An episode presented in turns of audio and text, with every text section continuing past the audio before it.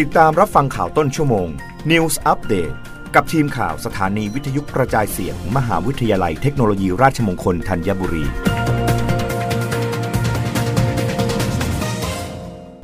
รับฟังข่าวต้นชั่วโมงโดยทีมข่าววิทยุราชมงคลธัญบุรีค่ะ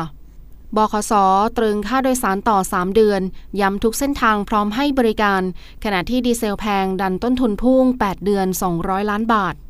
นายสัญลักษณ์ปันวัฒนลิขิต กรรมการผู้จัดการใหญ่บริษัทขนส่งจำกัด หรือบขสเปิดเผยว่าตามที่คณะกรรมการควบคุมการขนส่งทางบกกลาง มีมติให้ปรับเพิ่มอัตราค่าโดยสารรถประจำทางหมวด 2 เส้นทางที่มีต้นทางจากกรุงเทพมหานครไปยังต่างจังหวัด และหมวด 3 เส้นทางระหว่างจังหวัดที่ไม่มีกรุงเทพมหานคร เป็นต้นทางปลายทาง กิโลเมตรละ 5 สตางค์เพื่อให้ผู้ประกอบการยังคงให้บริการแก่ประชาชนได้อย่างต่อเนื่อง มีบทบังคับใช้ในวันที่4กรกฎาคมนี้เป็นต้นไป ในส่วนของบคสยังคงตรึงราคาค่าโดยสารในอัตราเดิม เป็นเวลา 3 เดือน เพื่อช่วยลดภาระค่าครองชีพ และเป็นทางเลือกในการเดินทางให้กับประชาชน ตามนโยบายของนายศักสยามชิดชอบ รัฐมนตรีว่าการกระทรวงคมนาคม ทั้งนี้ปัจจุบันบคสเปิดให้บริการเดินรถในเส้นทางภาคเหนือจำนวน 15 เส้นทาง รวม 40 เที่ยววิ่งไปกลับ อย่างไรก็ตามบขสยอมรับว่าจากสถานการณ์ราคาน้ำมันดีเซลที่ปรับตัวสูงขึ้นทำให้บขสมีค่าใช้จ่ายต้นทุนน้ำมันเพิ่มขึ้น ประมาณ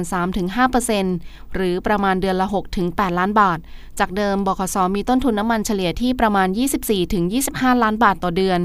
โดยในช่วง 8 เดือนแรกของปีงบประมาณ